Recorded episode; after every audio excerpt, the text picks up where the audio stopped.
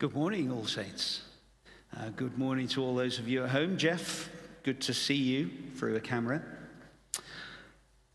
Palm Sunday. I see you all waving your palm crosses this morning. I seem to have missed the memo. I don't have a palm cross with me this morning, but I have brought with me those other classic symbols of Palm Sunday. My two lumps of limestone. I can see all the amateur geologists in the room sitting up with glee. The rest of you, not so much. Lumps of limestone, uh, cloaks, donkeys, palm trees, palm leaves, lumps of limestone. Some of you behind your hands are saying, Don't worry, it's the trainee vicar. Don't expect too much. But give me a moment. And hopefully, these lumps of limestone may say just a little more than maybe we expected.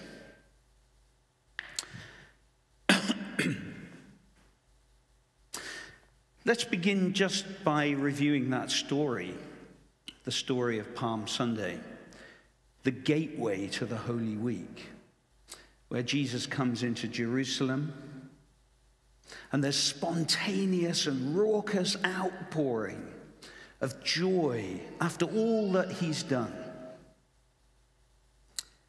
And this pilgrim crowd who are arriving for the feast of the Passover that week pick up on this phrase, this proclamation the Son of David. Blessed is he who comes in the name of the Lord. Hosanna to the Son of David. And they're referencing Zechariah 9, verse 9, as Jesus comes in on a donkey. This idea of the anointed one, the Messiah, the King, the one that's been waited for for 500 years since the prophets started talking about this stuff. And so the crowd pick up on this whole theme of Jesus arriving as this Messiah, as the anointed one of God. And he doesn't arrive on a Rolls Royce, in a Rolls Royce, or in a Range Rover even. He arrives on a kind of rickety bicycle, the colt of a donkey. This humble Messiah there's a new message being spoken, and they go wild. Now, of course, the priests who are there are less than pleased by this.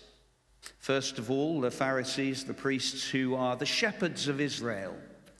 They haven't been included in this discussion about announcing any Messiah, and, uh, any Messiah, and you might understand, therefore, why they're a little bit reticent to give their support to this and, and also a little bit alarmed that there's a raucous crowd outside the city of Jerusalem with the Roman authorities inside and they are raucously declaring a new king.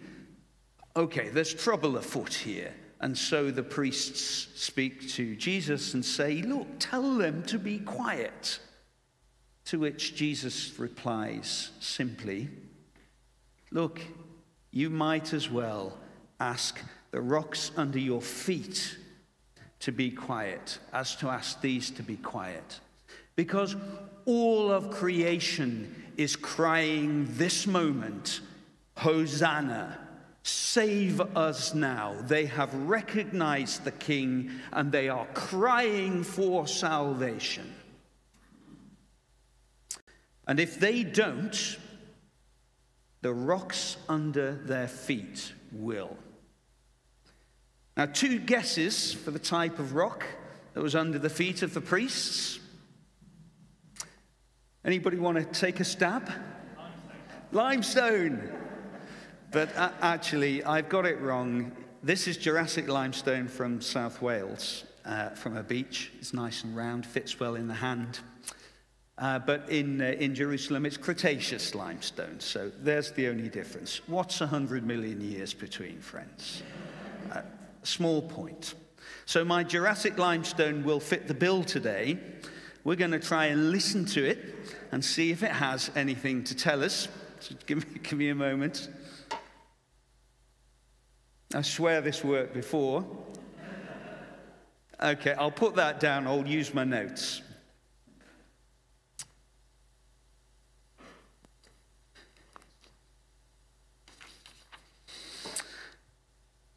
Talking rocks. I mean, really, come on.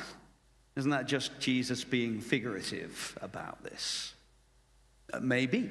Maybe it's just a throwaway line. Or maybe these rocks do have a tale to tell. In the Psalm 19, it says this. I think we might have Psalm 19. Do we have Psalm 19? We do have Psalm 19. This isn't about the rocks, this is about something else in creation. So the rocks represent the lithosphere, one of the spheres around the earth. And above that lithosphere is something called the atmosphere, that we also might call the heavens. So this is a different sphere, but it's another part of creation. And this is what the heavens declare. They declare the glory of God. The skies proclaim the work of his hands. So as you're reading this, read into it rocks too, read into it the whole of creation. Day after day, they pour forth speech. Night after night, they reveal knowledge. They have no speech, they used no words, yet their voice goes out into all the earth their words to the ends of the world. Remember that, state, uh, that statement, if you will. Their voice goes out into all the world, to the ends of the earth. So, it, our rocks do, as part of creation, the same thing. Uh, what would they be saying, particularly on this Palm Sunday? Now, what we know from the story of Palm Sunday is that they would have said, Hosanna. That's what everything was saying. Everything was preaching this word, proclaiming this word, Hosanna. Uh, thanks, Ben, this morning for that amazing rendition of the King of Glory. We all join together. Now, the word Hosanna in Hebrew, as many of you may know, means save us. Save us. Right now, if we listen closely, we just might hear these rocks and everything else around us declaring and proclaiming that very thing. All of creation groaning, declaring, God, save us. In Romans 8, I think we also have that scripture here. We know that creation groans. It groans for the revealing of this very message. Save us. It was subjected to futility, it says elsewhere in Roman creation subjected to futility because of us, because of our sin. It groans to be released. It groans to be reconciled with God. It was not its own fault. God, save us, save us, is the voice of creation.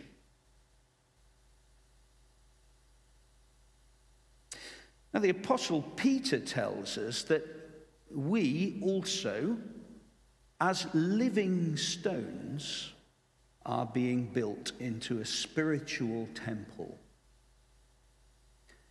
Maybe it's those living stones that are those voices of reconciliation. Maybe it's those living stones that also cry out, salvation now. But maybe they actually have been given the power to realize that salvation. The living stones. And now it starts to make a little bit more sense what Jesus is talking about with the priests when he says to them, Look, you might as well try to tell the rocks to shut up because they're shouting this stuff and all of creation with it. Don't you hear it?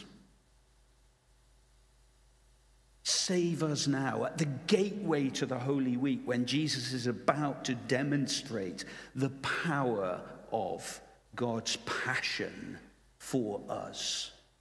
Oh, God loves us that much that he would give everything that is precious to him for us. What a message. And the rocks want us to know it. Even the rocks, the most difficult thing in creation to speak.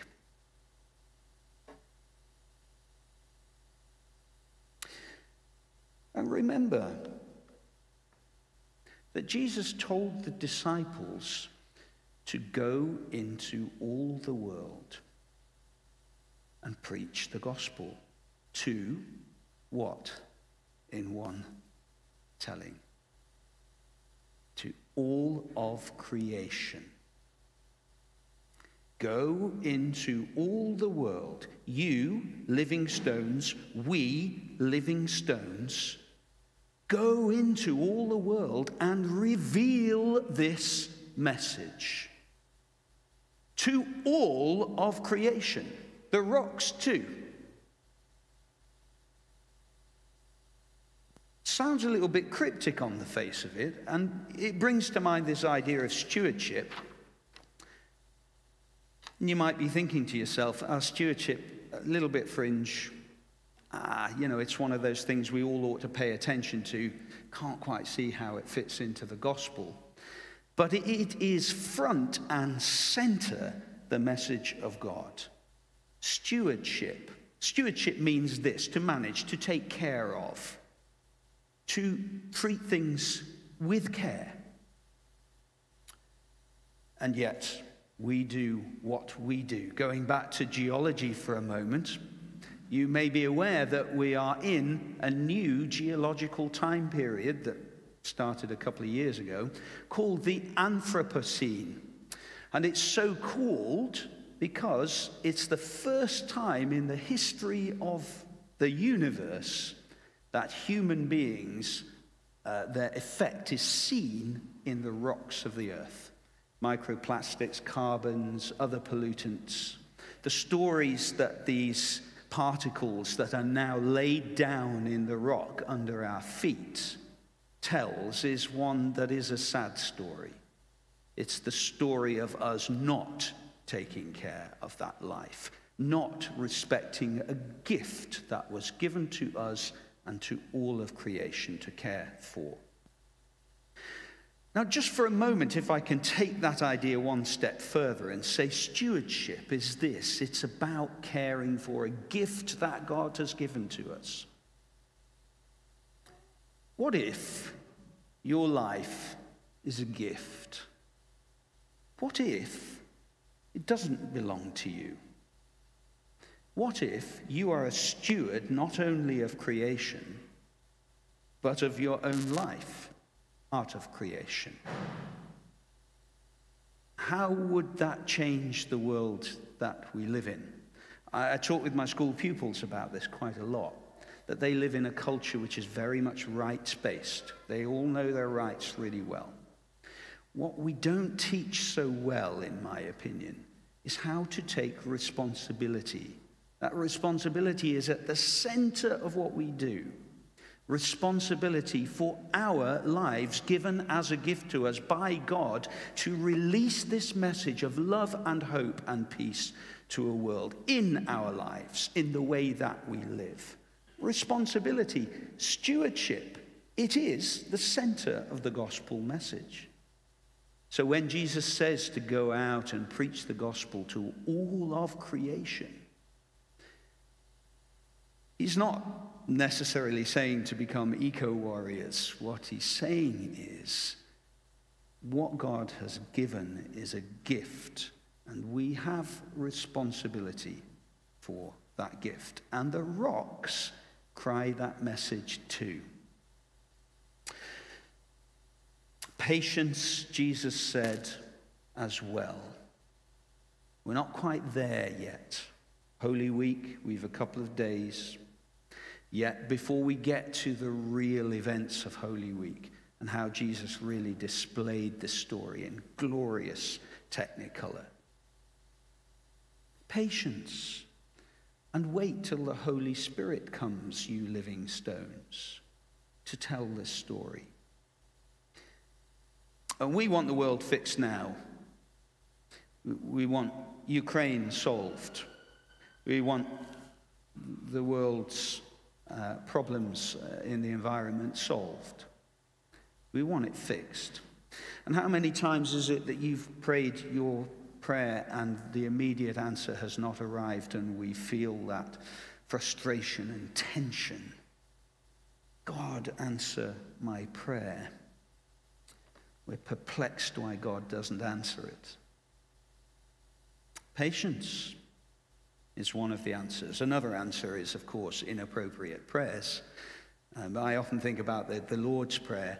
You know, Our Father who art in heaven, holy is your name. Your kingdom come, your will be done. Get your head in the right space for, first before you ask a prayer, is what Jesus is telling us. Pray like this. Get your head in the right space. Remember who this God is. In the words of C.S. Lewis, he's not a tame lion. Just take care with God. You're not going to ask him an inappropriate question then. And later in the Lord's Prayer, we find the personal request Lord, give us this day our daily bread. Give us what we need. No more, no less. Sabbath economics. Patience, though, is the other answer to why we don't see the answers to our prayers. And rocks are really good at patience. Um, these particular ones here are two million years old, geologically speaking, Jurassic. Uh, they were laid down in a shallow tropical sea. Yes, South Wales was once a shallow tropical sea. Wouldn't we? We'd all be, none of us would be flying over to Ibiza or anything if uh, that were the case today. So these um, calcareous bodies of tiny creatures in superabundance in that soup of a sea were falling down um, to the, the ground and forming a layer of lime, which then built up layer upon layer upon layer upon layer. We have mountain ranges built of this stuff, so super abundant is the life that God has created. It's then been crushed and pressed persecuted, not abandoned, in the words of a psalm, crushed and pressed until 200 million years later, God appoints a time for our stones to be released from their rocky layers by the sea. He calls upon the might of the sea. Irresistible force meets immovable objects, and the sea crashes into the cliffs and releases our cobbles of limestone, which then get rolled for another few thousand years to provide for me a nice handheld experience. And maybe a message in this church of a rock speaking, creation calling out. Rocks are great at patience. Geological time can show us that.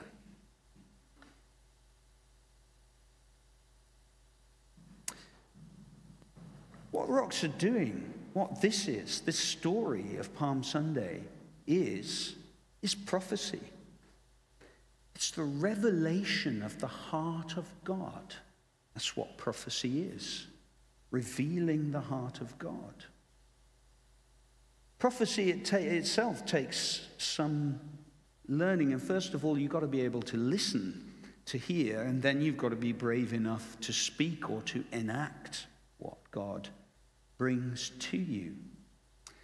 Last week, Ivana uh, was at the front uh, bringing some prophecy to us. And you might have heard in her voice the emotion and the passion that comes through it. And I don't think prophecy can be done in any other way. I think it involves your whole heart. And, and thanks, by the way, to Rich and Kath for providing spaces in a church where we can allow what we hear from God to be expressed amongst us. That's prophecy. And these rocks are speaking prophecy. As we sit here, these rocks are singing that same song Hosanna.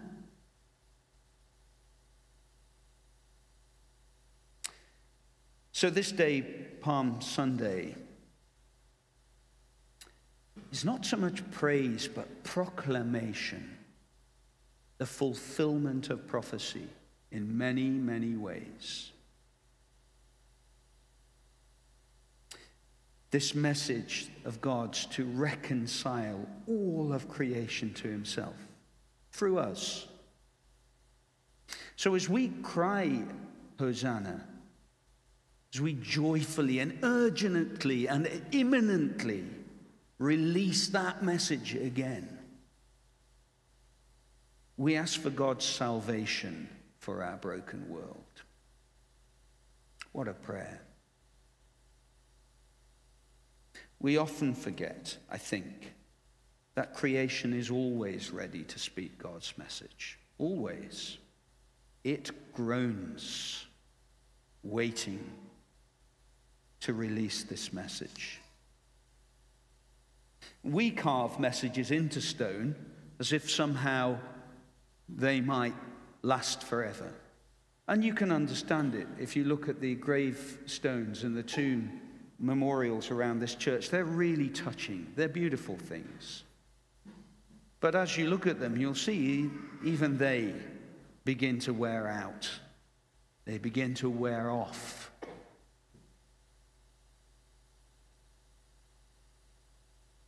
So, our deepest, our deepest emotions we try to carve into rock.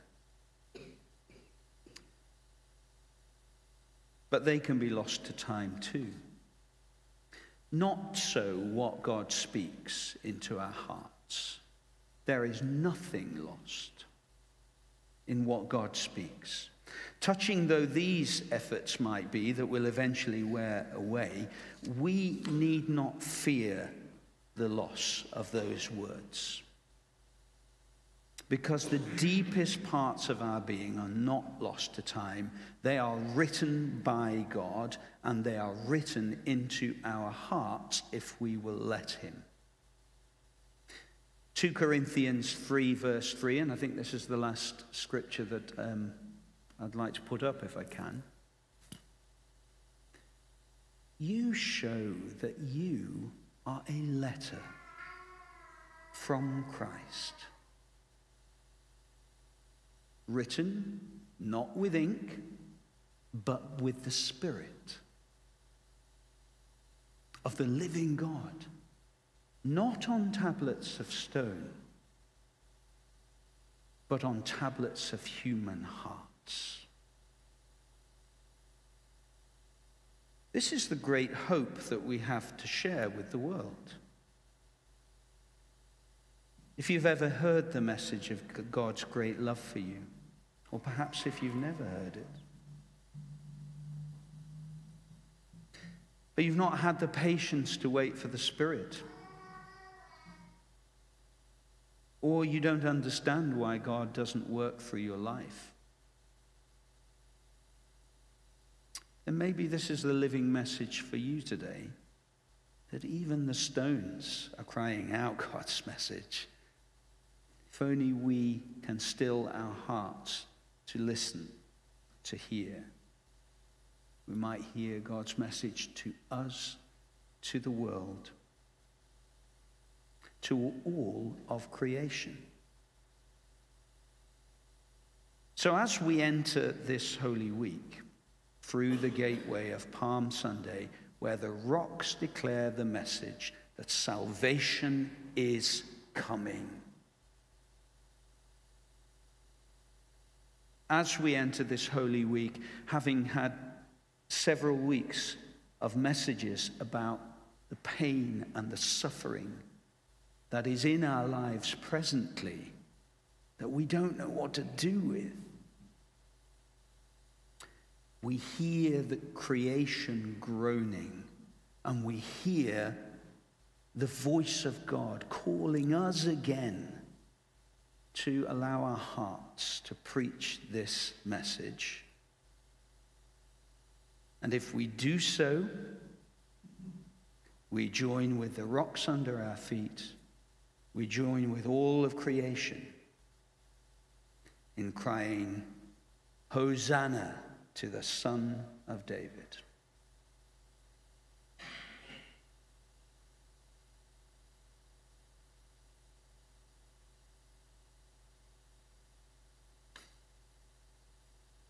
At the end of this meeting today, um, can we extend the usual offer that if that message needs to be rewritten in your heart, if you want that message to live through your life and you don't see it happening, come, let's pray.